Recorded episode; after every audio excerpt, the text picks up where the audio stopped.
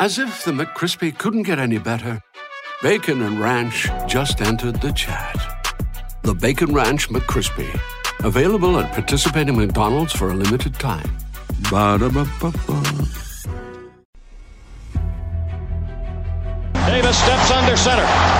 Gibson and McClendon behind him. Davis with motion by Richard. Will give the ball to McClendon. He leaps. Oh, he doesn't get in.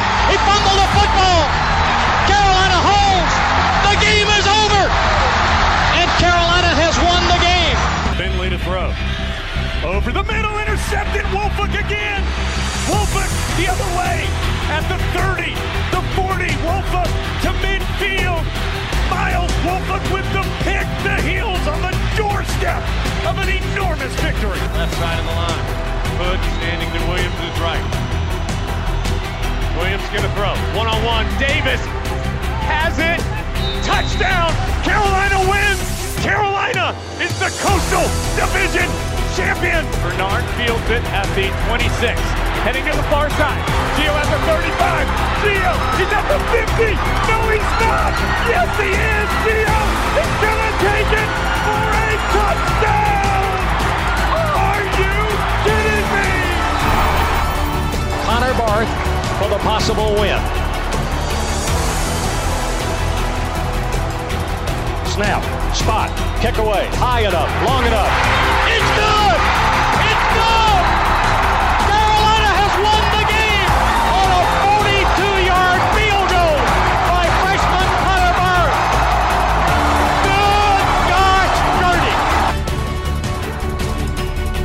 dirty. This is the Heel Tough Blog Podcast. Big Ed's Media Podcast. Hey guys, and welcome into this edition of the Heel Tough Blog Podcast. It is the final edition of the 2019 season. This is the last time that we will officially touch on all things 2019 as we welcome you in to the awards edition of the show. Of course, we did the midseason awards in the middle of the season during the bye week, and now we circle back around and we'll do the postseason awards. A lot of the same awards with a couple more sprinkled in there for you guys. So should be a very interesting show, and along to carry me and you guys through this all will be Josh Marlowe.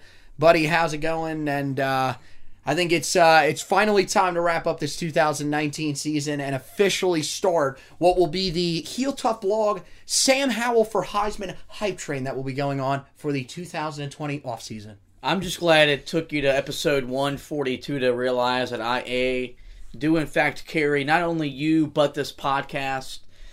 I am a direct reflection of all of the great reviews that we get. Considering you didn't start on the podcast as the original co-host, we will say that you are the one that carries the show. That's right. I guess so. Yeah, sure. But, we'll go with that. Yeah, totally excited about finishing up 2019. You have heard me talk at length about the excitement level for 2020, where I think Carolina is going to be a team that's preseason ranked. They're going to be the sexy pick, if there is one, to get by Clemson in the ACC. Firm believer that Sam Heisman should be a sleeper for the Heisman Trophy. Sam Heisman. Like wow, that. You just went. Was that planned or no? There we go. That was a miss. Sam Heisman. But that's where I'm at. And it's 2020 is going to be a really the off season is going to be a fun year for us because we're going to have a lot of good stuff to talk about because there's going to be a lot of hype around Carolina football. Should we address your corny-ass joke at the end of our last episode, the final edition of the year of 2019, or should we just let you mosey on with the dad jokes? Because you are apparently a 24-year-old who has a 35, 40-year-old man inside of him and just wants to make these dad jokes because it was pretty bad. And, I feel like we need to address this. First off, I'm 23. There you go. So you got my age wrong, and after 12 years of friendship, that should have already been. Got my age wrong too. Then, but I thought it was great. I was able to slip it in there. I was waiting to time it just right, and you gave me a perfect window. And like Sam Howell, I was able to fit it in there. And yes, I'm a firm believer in dad jokes. and I am ready to one day become a dad so I can tell my kids these horrible jokes. My little brother told me that if I said these jokes on air, like at ESPN 730 where I intern at, that he'd fire me. So that just shows that's you that not even my little brother is a fan of the dad jokes. He's what, 11? Yeah. Yeah, that's pretty bad that he doesn't even find them funny. So I don't think our audience is going to find them funny. We're asking for reviews, and look, we don't want them to throw you under the bus and just basically call it how they see it, that the dad jokes are terrible. So I just thought we'd throw that out there and give you a little awareness for that. But so when we say worst co-host, we will go with you as the worst co-host of the year of the two for that dad joke. Congratulations, you've earned that award. We'll go and dive into the rest of the real awards that we're going to hand out here. Unfortunately, we do not have trophies to give the guys. So we're working on that next year. If they are listening, we do not have trophies to give. Probably an NCAA violation. That is true. We may be able to send you a piece of paper. It may or may not be written in colored pencil. Just hang it up on your refrigerator like you would your child's drawing in school. We'd greatly appreciate that. But we're happy to go through these because there are some really exciting awards. So we'll start with two that kind of focus on the team as a whole. Don't focus on specific players or coaches or anything like that. And we'll start with the best game of the season. Now, we've had two responses so far, and both of the responses from fans have been games that were blowouts. So I think that this is one that can be interpretive in two different ways. Is this, I guess it's kind of how you see it. You can either pick the game where you thought Carolina played the best as a team and really just destroyed someone, or you can pick a game where Carolina played a really interesting game and found a way to pull it out. If you put a loss on the list, you're out. You're not allowed to listen to the podcast, plain and simple. If you say, oh, well, you know, Clemson, that was probably the best game of the season. No, that doesn't count, okay? You lost to Clemson. Come on. So, but I think that there are some really good games that we could throw on here, but I'm interested to hear what you think and how you would interpret that for your best game of the season. I mean, the easy answer, of course, is Temple, the Military Bowl where Carolina controlled the game for 60 minutes. You could also look at NC State because the second half they were clearly the better team and ran away from the Wolfpack. I was going to mention Clemson in this discussion because you took the number one team in the country, 60 minutes. But you lost. As 27.5-point underdogs. But you lost. But for me, the game for me was South Carolina. Okay. Because it was the opener. It was in Charlotte. Sam Howell was making his debut. Mack Brown's a return to the coaching sidelines. And it was everything that was against Carolina in that opener. They haven't won an opener against a Power 5 opponent in so long. Since 99. Yeah, I mean, It was just everything that was stacked against them. You had an SEC school, a South Carolina program, which Carolina hasn't beaten in the last, I think, 3 games that they played them in, that my memory serves me right. And they were down 20-9, so it was another one. Can they get it done in the fourth quarter? They made all the plays. I think that game set the tempo for the rest of the season, which although was up and down for a little bit, I don't know if this team makes a bowl game without beating South Carolina because they have the confidence to beat Miami the next week. You don't know. I think it was just the perfect way to start year one, part two under Mack Brown. It was a game that you and I were in attendance for. That's right. We did the pregame show out at Moo and Brew. We were with our good buddy Tanner. And it was just one of those games that, like, we left the stadium.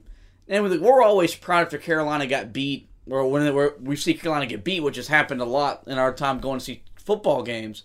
But this one just felt different for me as a fan. And so that's where I go. By the way, I have to correct that. It was 1997, believe it or not. The last time that they had beaten a Power 5 opponent in the opener, Indiana. That was the last year that Mack Brown was there. That's right. I remember that now. Just a ridiculous statistic. Yeah, that's one that I had up there. I think Duke has to be up there as well just because of how everything panned out. It, of course, was a hard stopper, but for Chazz Surratt to get the interception, beat a Duke team that you hadn't beaten in the last 3 tries that you had, that I think that could be up there. Mine, I'm still going to go with the one that I had at midseason. I think the Miami game was the best game of the season because I know that you get out to the big lead, Miami comes back, but You know, you saw against South Carolina this team fight back from a deficit. And you said, okay, well, you know, you got a resilient quarterback playing in his first game. You know, is he going to be able to do it again? And you're going up against an ACC opponent in Mack Brown's return to Chapel Hill in front of a packed crowd at night. And I feel like the reason that that was the best game was because you get the comeback, you have the 4th down and 17 conversion to Toe Groves, you have the touchdown pass to Daz Newsome, and you could just tell that that game and that environment, first of all, had such a huge impact on all of the recruits that were in attendance for them to see that, okay, things are changing, even though really we were just going off of what Mack Brown was telling us, that things were changing at that time. You'd only played one game, and there were still some things that you were like, okay, well, we beat South Carolina, but how good is South Carolina? Now, Miami didn't turn out to be great either, but I think that kind of set the tone for what the environment in Kenan Stadium was going to be like all year. Of course, outside of the Mercer game at the end of the year against an FCS opponent where it was raining, I that was the only environment that really struggled, but that was a game that was also sold out. So if it wasn't raining, you would think there would have been close to a sellout, if not another sellout. And I think that was such a huge game for Carolina to come back and win the way you did, and for Sam Howell to start his career out with 2 straight unbelievable come-from-behind wins was just amazing. So that's the game that I go with. There were a lot of people that I know will want to say Temple, NC State, Georgia Tech was another game where Carolina played really well, but I think me and you kind of looked at it the same way about how we interpreted what the best game was. So we'll go from the best game to the best play of the season, and there were a lot of really good plays for Carolina this year. Some of the ones that stick out: the one-handed touchdown grab in Charlotte by Dyami Brown. You had the Beau Corrales touchdown in Charlotte that gave Carolina the lead. You have the Daz Newsome catch that we just talked about, Toe Grove's catch on 4th down in that same game, as well as just a bunch of other plays. I mean, look, Sam Howell's touchdown pass to break the single-season school record and break the single-season record for a true freshman in college football history. I mean, there's just so many different plays that you could throw out there. But, I mean, if you got to pick one play from the season, where are you going? I'm taking Chazz Surratt's interception at the goal line against Duke to preserve that win against the Blue Devils, because how else could you go against that play? I mean, you heard from Mack Brown in the postgame of that game that Jay Bateman said that this is a play they're going to run. So Carolina was prepared for it. They made the right play after pretty much giving Duke the ball game that whole entire drive, because they had multiple defensive penalties that allowed the Blue Devils to continue their march to the end zone after, of course, fumbling the ball at the goal line. And it kept Carolina alive for a lot of different things. It kept them alive in the race for the Coastal at that time. It kept them alive for a hunt to go to a bowl game for the first time in 3 years. And it secured your first win over the Blue Devils since 2016. The emotion in that stadium was something that we didn't really know how to handle, because we didn't believe what we just saw. Because we expected Duke to pretty much run the ball in and win the game, and we were going to walk out pretty mad. They tried to catch Carolina off guard. Chazz Surratt made a play that just, defined his breakout season. And so that's the play you got to go with. Yeah, that's the one that I'm going to go with as well. I was trying to kind of avoid that, throw some other ones out there. But, yeah, that seems like the obvious one, because that's one of those ones that will go down in Keenum Stadium lore and will be looked back on as really the highlight of this season. I think some people will try to make the argument for Daz Newsome's catch, but I think just because it was in a rivalry game, it was as late as it got in the game, the fact that really it was very similar to that Pittsburgh game a few years ago when Bug Howard makes the touchdown catch. Just earlier in, not in that drive, but a little bit earlier in that game against Pittsburgh, you kind of felt like, okay, this game's probably over. There's not really a lot of hope left. And that was kind of how you felt in that game against Duke, like you said, especially when they got inside the red zone and they were moving the ball so quickly down the field. You were thinking, oh, man, this is another one of those games that we had a chance and somehow it slips away and we're just not able to close it out. And that wasn't the case. Carolina gets one of the best plays that you're going to see from a defensive player in this decade from Chazz Surratt, and he ends up helping them get a huge victory, one that if they don't get, they don't go to a bowl game. Let's be real honest. They probably don't win 6 games.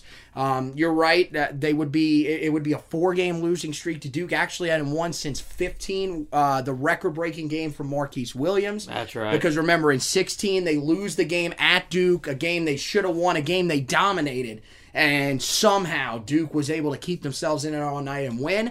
And then, yeah, I mean, that was one of those ones that kind of showed after you got off to an 0-2 start against in-state opponents and people were saying, okay, nothing's really changed against in-state opponents, it doesn't seem. That was one that kept the Tar Heels, as you said, in ACC Coastal in that race, as well as in hopes of a bowl game. And, you know, got a huge win that I think really built some momentum for late in the season, especially in the rivalry game against NC State. I feel like they kind of looked back and said, hey, man, we beat Duke. We found a way to do it. Why can't we beat State? And that was a big part of why they were so successful in that one. So now we'll go to some of the more specific awards, which focus on people, not just players or multitudes of players. And we'll start with the coaching staff. And we'll go with who is the assistant coach of the year. I think it's pretty obvious who everybody's going to say, but maybe you'll surprise us with one here. You got to go Jay Bateman, right? Because look at the job he did with this Carolina defense in terms of their numbers, especially in the run game. They improved by over 60 yards per game in terms of what they allowed rushing from last year to this year. One of the best improvements in all of college football. And he did it with a defense that, after the pretty much the month of September, was beat up the rest of the year, pretty much up until that bowl game. The secondary was a unit that pretty much every week you had guys dropping like flies, and he still managed to find a way to keep this defense,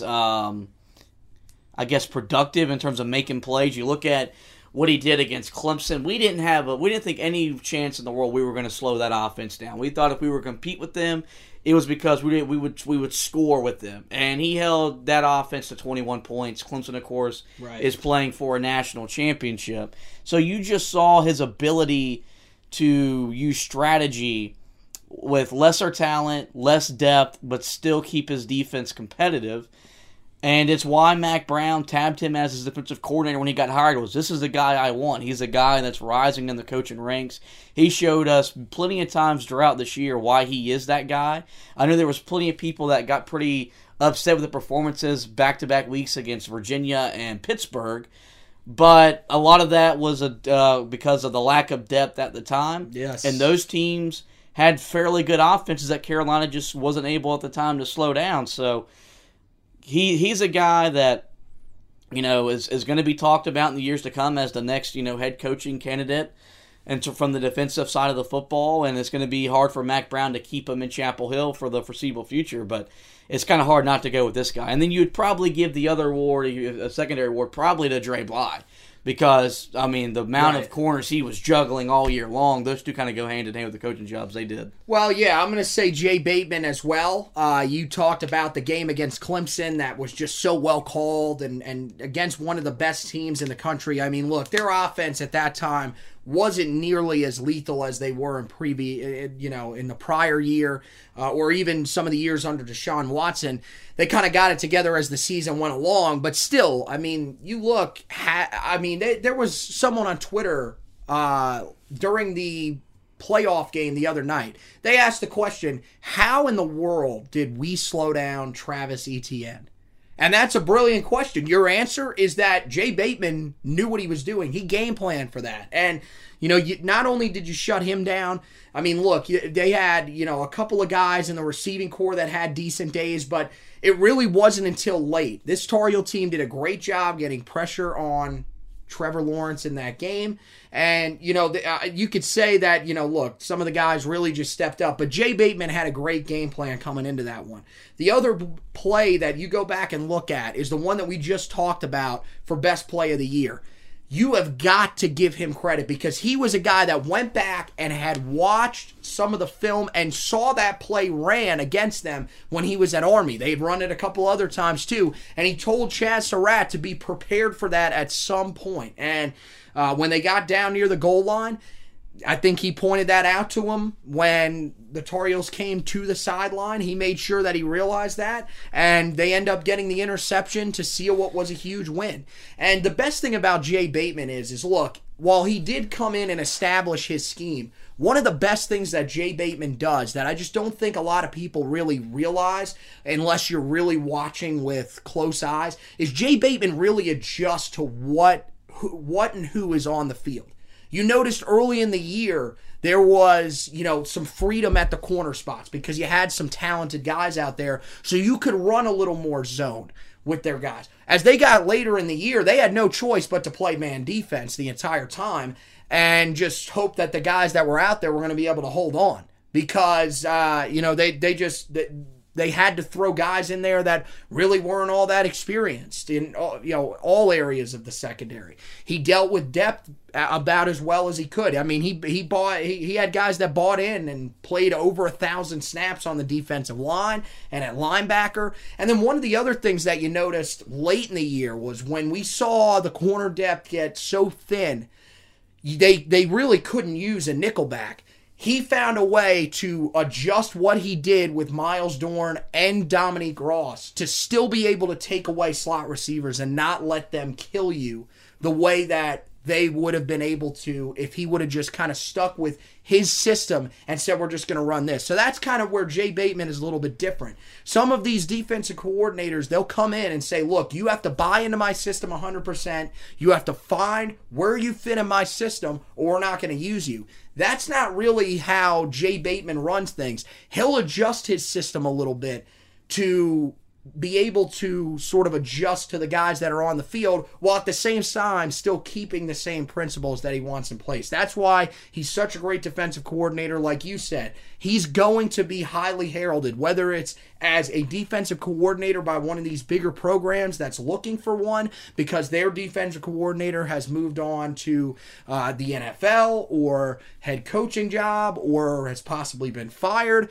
One of those big jobs is going to be looking at him, and then there'll also be some head coaching jobs. So it'll be interesting to see, you know, if the athletic department is true with what they originally said when this staff was hired. We're going to do everything in our power to make sure that we keep all of these guys in place.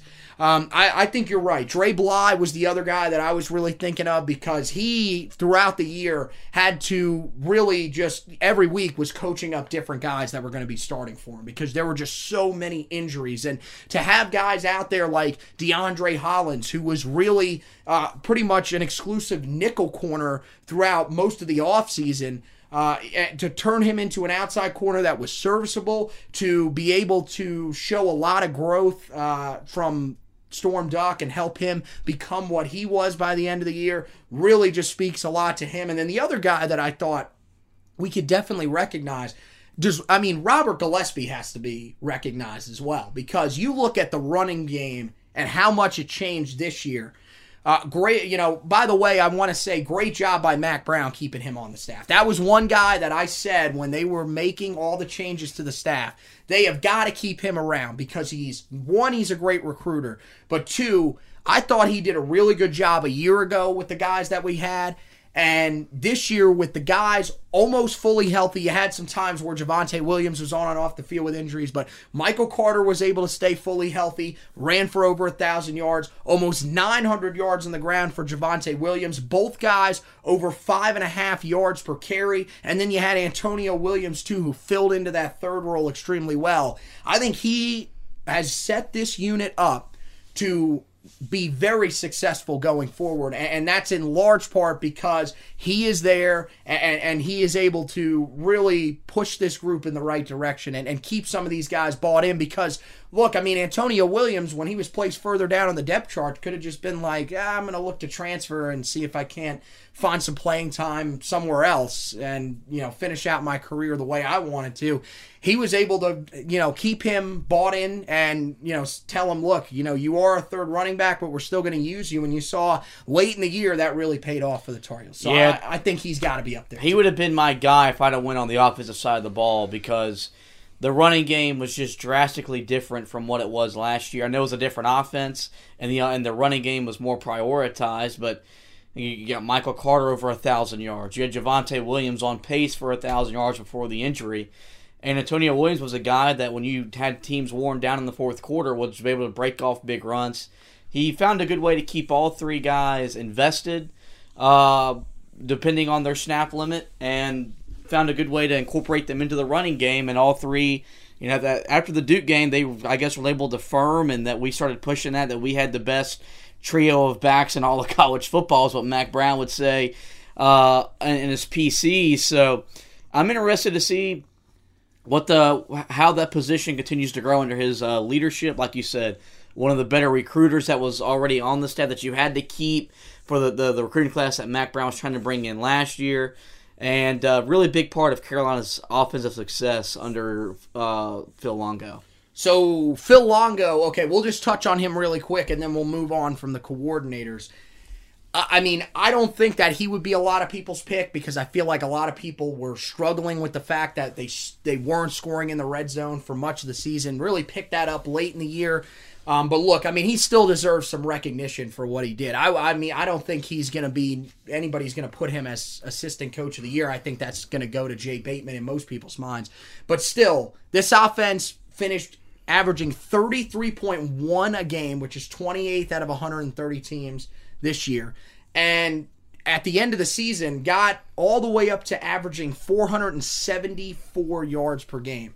Had one running back over 1,000 yards, another running back that came within 67 yards of going over 1,000 yards, and then you had two wide receivers that reached the 1,000-yard receiving mark, the first time that the Tar Heels have ever had two receivers reach that mark in the same season. So he deserves some recognition. No, I mean, we were very critical of him midseason for some of his play calls, and especially in the red zone. And we were justified at times, because there were times where that was what was costing Carolina games. But he adjusted it late in the season, and this offense became such a great unit at the end of the year that he deserves to be pointed out here. Yeah, I mean, look, we knew when we hired him he was going to put up a ton of yards, because that's all he's ever done. We knew that this offense would put up points to some capacity. The red zone has got to be better if Carolina's going to take that next step as an offense. They settled way too many times for three, and at one point we were having to go for it on fourth down because we had no confidence in the kicking game at one point. That can't happen next year if you want to beat the teams that are on that schedule and you want to compete to win a conference title. So I get it, because where the numbers stack up, or they're really good, but you look at the scoring and the red zone numbers, they got to improve. So let's go now to the guys that were actually on the field and suited up every Saturday, and we'll start with the breakout player of the year. And this one, I think, is going to get an array of answers. There are some guys that really stepped forward this year, became a big part of this Tar Heel team that maybe weren't big parts a year ago, or if they were, they really didn't produce at the level that we thought they could. There's a couple of really good candidates here, but who do you have as your breakout player for the 2019 season? I mean, you got to go Chazz Surratt, because a guy that was converted from quarterback to linebacker, when he suited up against South Carolina, was the first time he's ever played linebacker. He hadn't done it. And we saw right there on that day he had a chance to be special, and special he is. He has potential to be a star player at this level, and we've even seen from various NFL guys from different scouting places that he's going to be a guy in the NFL that can really thrive with the way that the NFL game is going to as well. And I mean, I think that's where you got to go, because I don't think we expected this. I thought he would maybe be a rotation guy that would make some plays, maybe come in certain third down packages and whatnot. But he was the defense for the better part of the year when the guys up front were struggling to get to the quarterback and the guys in the secondary were rotating every week with injuries, we could count on him making plays, whether it was in the run game or in the pass game. And he had big moments. He had big sacks against Clemson, again on Trevor Lawrence, of course, interception against Duke that we talked about earlier. So, I mean, Chazz Surratt's the answer. So I don't want to duplicate any of my answers here, which kind of gives away that Chazz Surratt is going to be one of the awards that will come up later. So I'm not gonna use Chazz here. That's probably the most obvious answer. Another one would of course be Howell, but I mean, let's be real honest. I don't think you can really put true freshman up there. I know that no one really expected this from Sam Howell, but I'm gonna leave those two guys off, and I'm gonna go with Dyami Brown. This was a guy that we thought could take a step forward when we talked about our standouts before the season.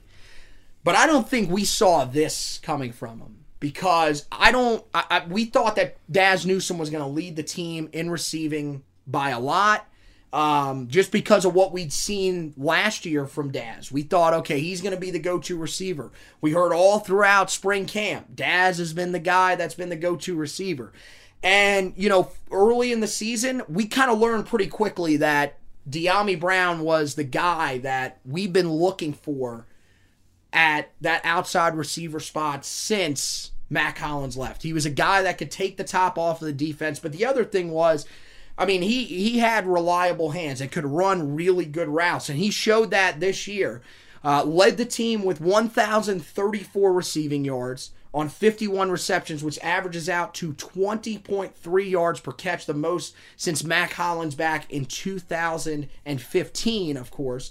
And then you have the 12 receiving touchdowns, which ties a school record with both Hakeem Nicks and Dwight Jones. So this guy was really, I mean, Carolina, if you just go back and watch, he was Carolina's best receiver for most of the season. Daz Newsome really started taking off after the halfway point of the season, but Dyami Brown was that guy that week in and week out, you could trust him to make plays. And that became the guy that it seemed like, especially when you needed a pass, especially deep down the field, Sam Howell was looking for Dyami Brown. And I have to go with Dyami over some of the other guys that are on this list, because, I mean, you know, I don't think anybody saw this coming from him. And for him to, the thing for me is to go over 1,000 yards, lead the team in receiving, and really to tie the school record in touchdowns, I think that's hard to argue.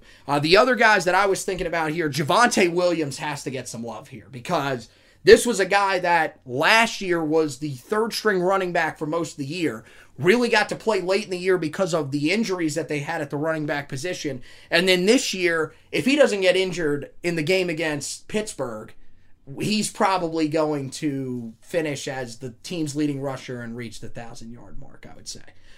So that was another guy. Some of the other ones that you could point out, Jeremiah Gimmel, 84 tackles this season, 7.5 for a loss, 2 sacks, really stepped up in the middle of that defense this year. Another guy that I think deserves some love here is Storm Duck, 37 total tackles, 2 interceptions, and 5 pass deflections. You could really just see him develop as the year went along, and he's going to be expected to be a big part of next year's secondary. Even with all the new guys that are coming in, you would expect him to compete hard for one of those starting corner spots, potentially opposite Patrice Rene next year, or Trey Morrison, one of those two guys. So it'll be interesting to see what he does next year. Is there anybody else that you feel we should point out here for breakout players, or is that really it? I thought Beau Corrales maybe a little bit, because he finished the season 575 receiving yards, 6 touchdowns, really filled into that third wide receiver spot pretty well. But those were really the guys that I pointed out. Yeah, I think you touched on every guy that was really worth mentioning for that award. All right, so let's go to offensive MVP. This one kind of seems pretty obvious, but again, I'm trying not to duplicate guys here. So, man, this is pretty tough right here. Who do you got at offensive MVP? I mean, you can duplicate because you said Chazz is the breakout player. I was actually going to go Dyami Brown for this answer, because he became that guy on offense that whenever we needed a big play, he was who Sam Howell looked to. And it really was from the first game of the year on. He made plays against South Carolina. He made plays against Miami that allowed him to earn the trust of Sam Howell. And just a monster year for him. Also, I mean, we predicted him in the preseason to be a guy that was going to break out, so I got to toot my own horn for being right about something for the first time in a long time. And we both said that, so you're tooting both of our horns. But, yeah, I mean, I would go him because this is a guy that going into next year is going to be a candidate to win the Biletnikoff Award, which is an award for the best receiver in college football. He's going to be a guy that's going to draw some All-ACC, maybe some second or third-team All-American awards in the preseason stuff, because when everyone looks back at his numbers and the production that he put up, it's up there with some of the younger receivers in all of college football. He'll come back for, of course, his junior year, and it figures to be a big year because this offense next year has a chance to be one of the better ones in college football. So I'm going to go with a guy that finished with just a little bit more total yard production than him. I'm going to go with Michael Carter out of the guys. I mean, you look at him, just a huge step up for Mike. I mean, we were talking first 2 years on campus.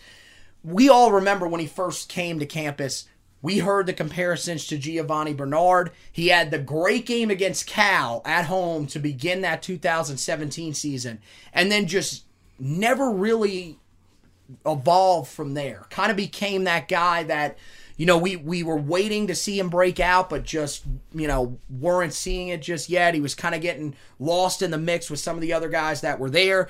This year with Jordan Brown gone to Kansas State, he was looked at as the guy that was going to have to really take over a good amount of the snaps, but a lot of people thought he was going to split him with Antonio Williams to start the season. He came out as the starter in the game against South Carolina, really played pretty well in that game, and it kind of continued the rest of the year for him. Finished the season with 177 carries for 1,003 yards.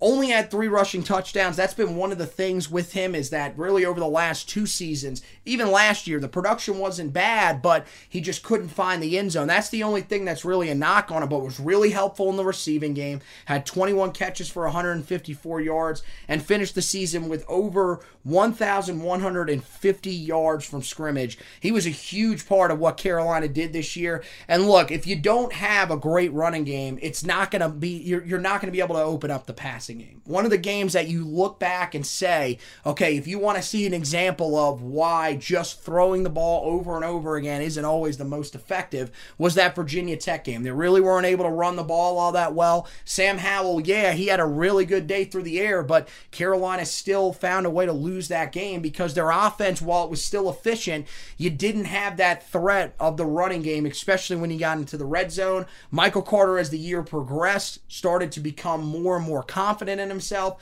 and that really paid off down the stretch, and that's the reason why he finished as successfully as he did and got over the 1,000-yard mark, something that at midseason we were kind of questioning if he would be able to reach there. We knew Javonte Williams was going to have a real good shot, but Michael Carter with a fantastic finish to the season, especially the final 3 games of the year.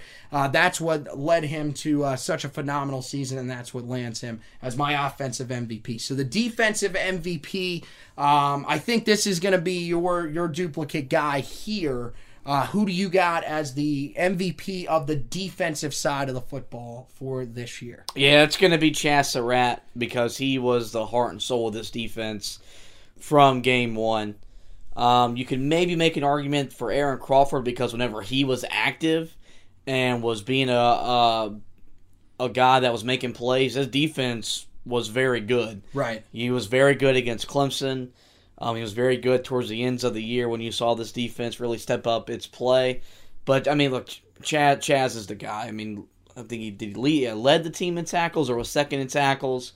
First in tackles by a mile. Had, forced interceptions, just a guy all over the field. And I mean, look, the story, I'll never get over the fact that this is a guy that we saw playing quarterback and is then playing linebacker. And I'll always think about that. Right. And so he's the MVP, and we're hoping and praying that he comes back to lead this defense for 2020. Yeah, well, I mean, you couldn't have put it better any other way. That's how I see it as well.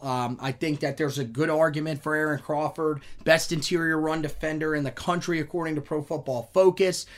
Finished with 50 total tackles, 9 tackles for loss, and 3 sacks out of his nose tackle position. So a guy that was really just a workhorse when he was on campus. And, you know, when we talked about our all-decade team in the last podcast, I put him on my all-decade team as my guy in the center of my defense because I really feel like he had that big of an impact, and that showed again this year.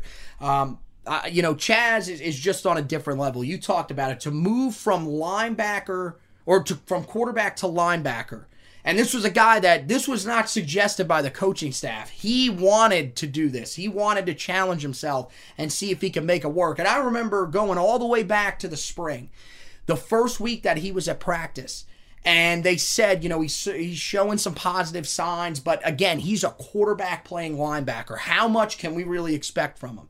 And then we hear before the game against South Carolina that he's going to have to start because we're not going to have Jonathan Smith due to, you know, some of the off-the-field issues he had in the classroom. You know, he's going to be suspended. So we're going to have to put him out there. We're going to start him, and we feel like he's shown us enough. And at that time, we were thinking one of two things. We were thinking, one, okay, we've got a former quarterback that's coming in to start the first game of the year at linebacker against an FBS team in South Carolina that people were expecting to be pretty good this year. And two, we don't have any depth behind him at all. There's no sub for him. So he's pretty much your guy. You got to roll with him. We're going to have to find a way to make this work. I'm assuming that if you go back and listen to the pregame show that we did out at Moo and Brew, it would not have been what we would have expected. Look, I mean, he was phenomenal in that game. I mean, I remember we were sitting in the stands and we just could not get over the fact of how well he played as opposed to everybody else. Because remember, that first quarter of that game against South Carolina was not our best showing defensively. There were a lot of guys that were struggling to tackle. Chazz Surratt was the one guy that was showing up consistently, and that took off the rest of the year. 115 total tackles, easily led the team, 34 tackles ahead of the next guy on the list, 15 tackles for loss, and 6.5 sacks. The 15 tackles for loss led the team. The 6.5 sacks finished only behind Timone Fox for the most sacks on the team. Of course, the interception, he only had one on the season, but it was the extremely important interception that we talked about earlier against Duke, and had 2 pass deflections. He was a guy that just kind of did everything. And, I mean, if you want to watch what I thought was his best game, go back and watch that game against Clemson where he... One of my favorite terms that everybody uses, he was playing with his hair on fire in that game because he was everywhere. And going up against one of the better offensive lines in the country, every time he blitzed, still finding ways to go in there 100 miles an hour and find ways to get after quarterback Trevor Lawrence.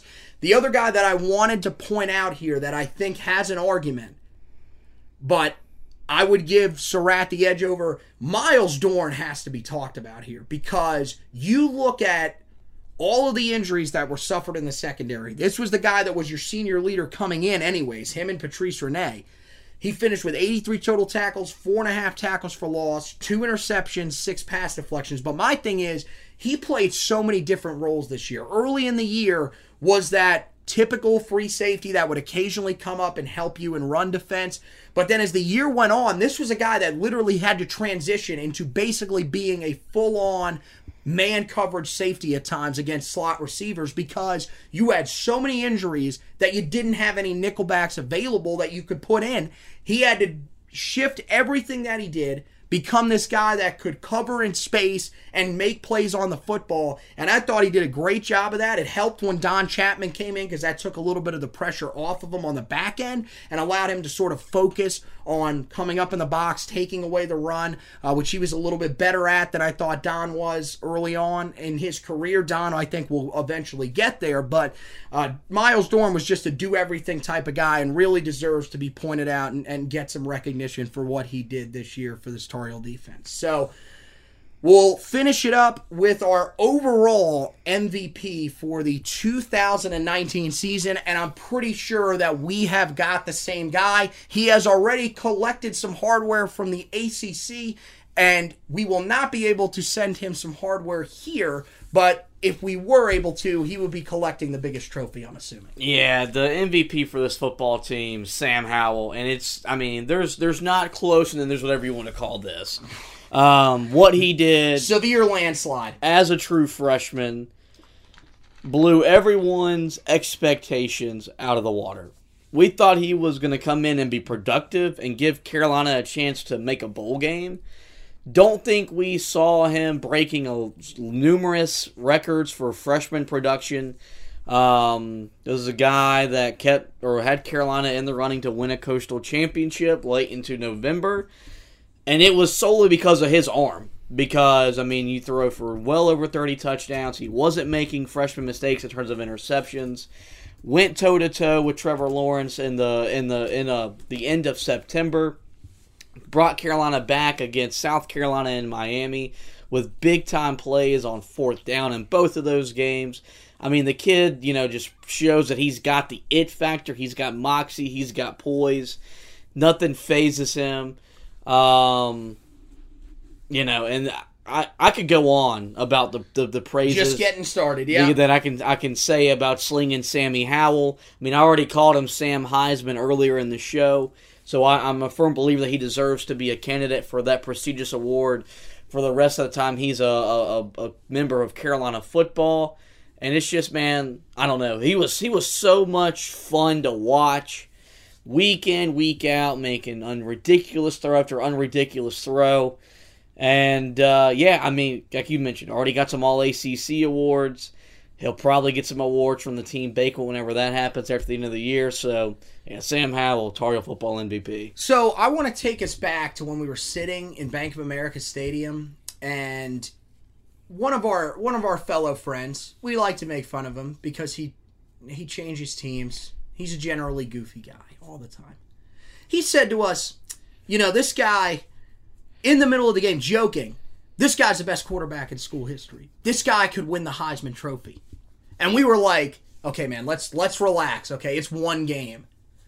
Okay, Sam Howell legitimately, like, this is the thing. We will be legitimately talking about Carolina having a Heisman contender on this podcast for the first time ever.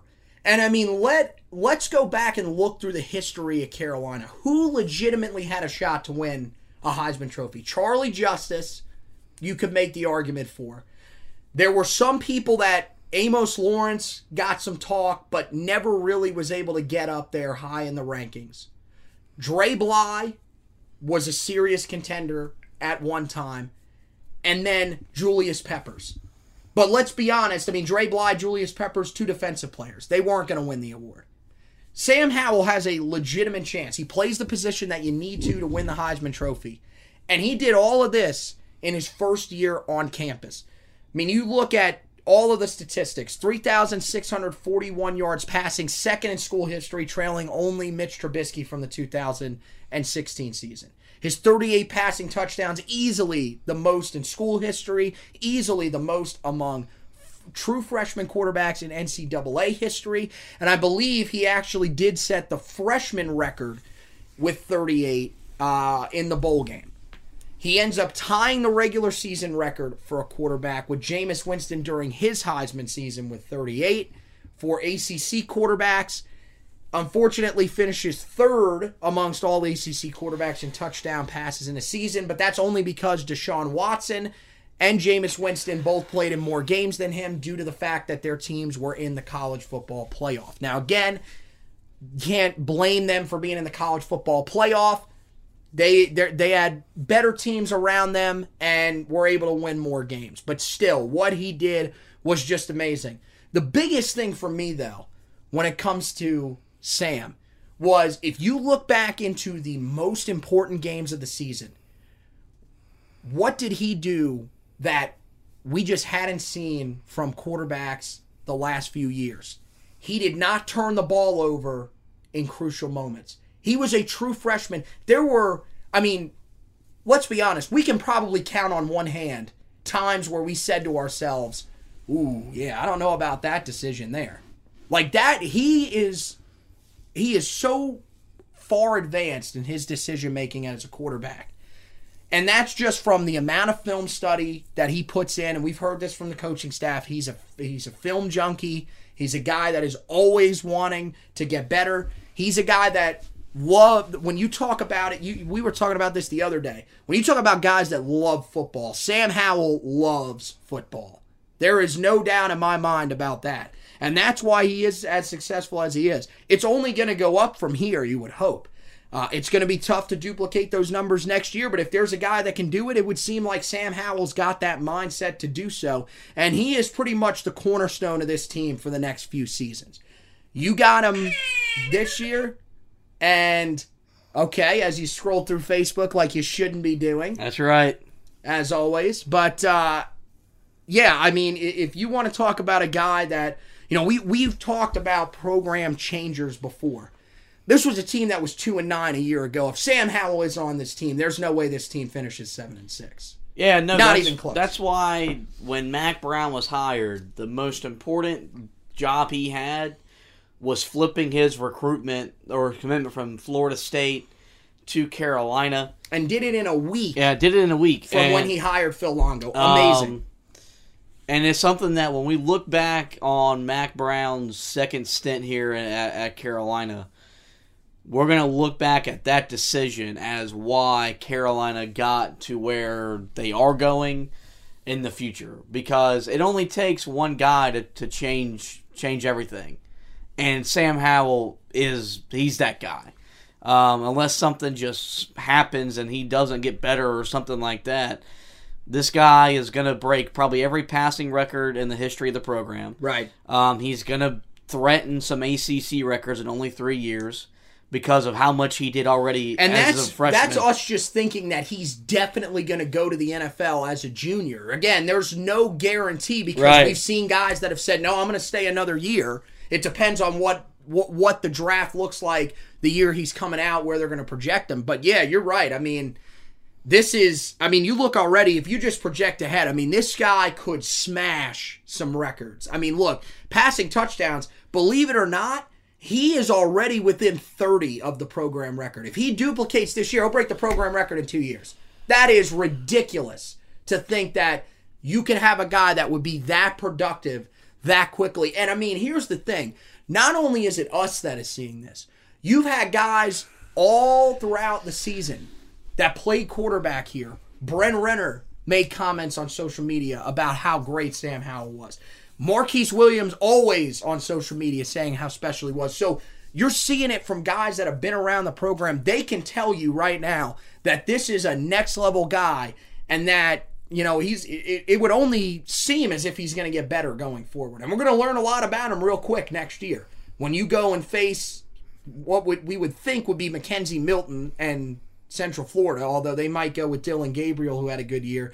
And then the game that I think we're all wanting to see between him and Bo Nix. That's going to be a brilliant one in Atlanta. So it's going to be fun. The 2020 Sammy Heisman campaign will begin right here on the Heel Tough Blog. We're going to be we're going to be pushing that all off season whenever we talk about the team in 2020. So we're excited about that. One of the other things that I wanted to do on this podcast just really quickly is look back at some of our guys that we had as breakout performers for this season. I know you don't have your list because, as always, unprepared for the show. That wasn't on the rundown of the pod. That was literally on the rundown through multiple times that we had discussed it on other podcasts. But sure. So we both had Dyami Brown. We've rang the bell on that.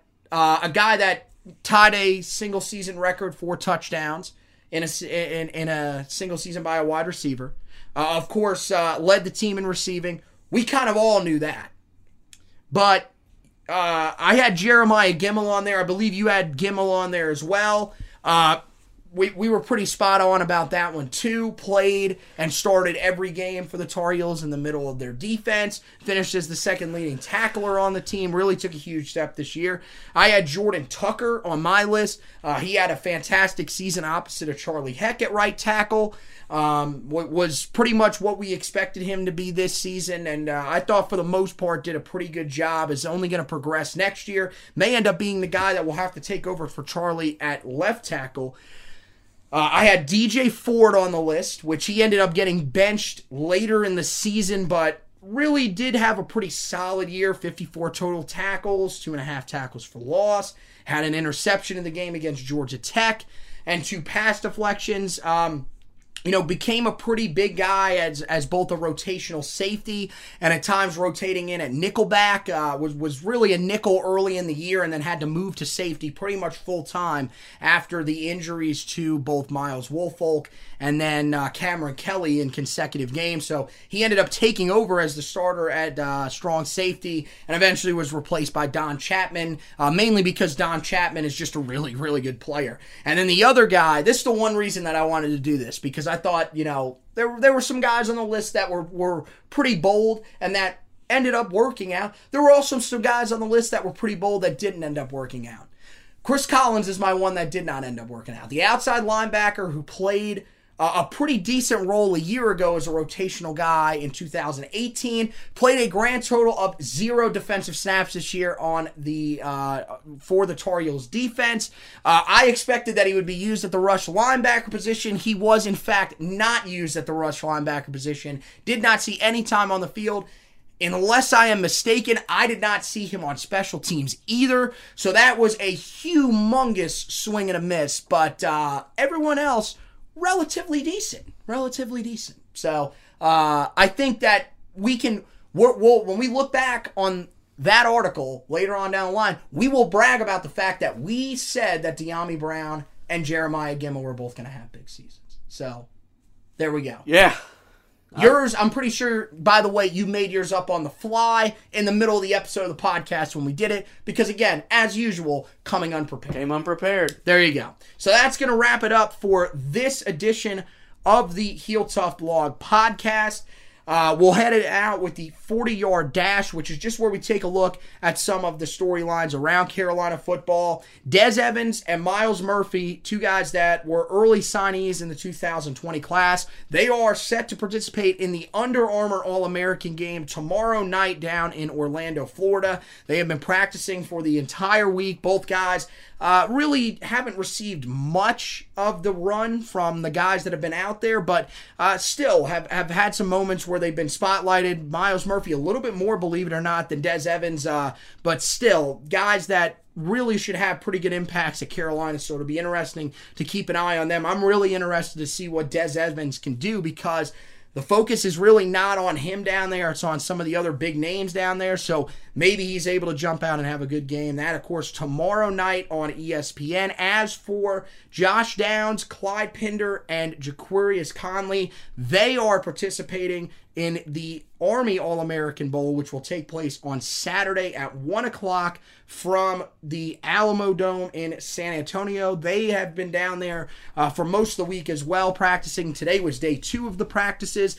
Josh Downs really has been the big guy that they've been talking about, a wide receiver amongst all the guys out there. Really have liked his route running. He's been catching everything from a great group of quarterbacks that are out there as well, and it's going to be interesting to see what he can do in the game. Clyde Pinder has really sort of jumped off the page at some of the people out there. Again, he's a 3-star guy according to 24/7 Sports, and he's down there with some really, really talented guys. Brian Brees, the number one player in the entire country and the number one defensive end. He's had a huge showing down there. Clyde Pinder's been another one that they've really been talking about, though. So amongst a group of defensive linemen that they are expecting to be superstars in this 2020 class, Clyde Pinder is making a name for himself as one of the guys at defensive tackle, so it'll be interesting to see what he can do in the game on Saturday. And then as for Jaquarius Conley, haven't heard a ton from him so far during this week of practice, but they haven't really been focusing on the defensive backs. A lot of focus on the offensive skill players and the offensive and defensive linemen because they've been doing a lot of trench drills. So I don't think that it's really that maybe Ja'Quarius hasn't been playing all that well there, hasn't been showing well. It'll be interesting to see what he does, though, on a big stage, as he really shined at the Shrine Bowl down in Spartanburg a couple of weeks ago. Now we'll be able to see him again amongst some of the best players in the country, and we'll see how they'll perform in the game. Keep an eye out for all three of those guys. Again, that one will be on Saturday at 1 p.m. on NBC. The other news that we wanted to tell you about, of course, we did tell you this in the last podcast. We wanted to make sure you didn't miss it in case you missed the All-Decade podcast. Carl Tucker and Greg Ross, both of those guys, are officially in the transfer portal. Carl Tucker received the extra year of eligibility and will use that to head elsewhere. As for Greg Ross, we knew when he was out there with the guys on senior day that he was going to graduate early. We just didn't know as to whether or not he was going to decide to step away from football and just move on, or if he was going to look to transfer. He will look to transfer and will look to play his senior year. So both guys will not be with the Tar Heels next year, but we wish them the best of luck. So that does it for this edition of the Heel Tough Blog Podcast. Make sure you go and check out all of the old editions of the podcast, including the one we did just before this, the All-Decade Team. That was a really fun one where we go back and give you our complete All-Decade Team, from the offensive players to the defensive players, even the special teams players. We give you our first team nominees for that, and there are some really good discussions that we have in that edition of the podcast. So make sure you guys go back, check that out. It was a really fun edition, so I think you guys will really like that. Also, make sure that you give us the guys that you think should win these awards and your All-Decade Teams. You can submit those to us on Facebook, Heel Tough Blog Facebook page. Just search facebook.com/HeelToughBlog. Make sure you like and follow the page there as well so that you can keep up with everything that we're doing.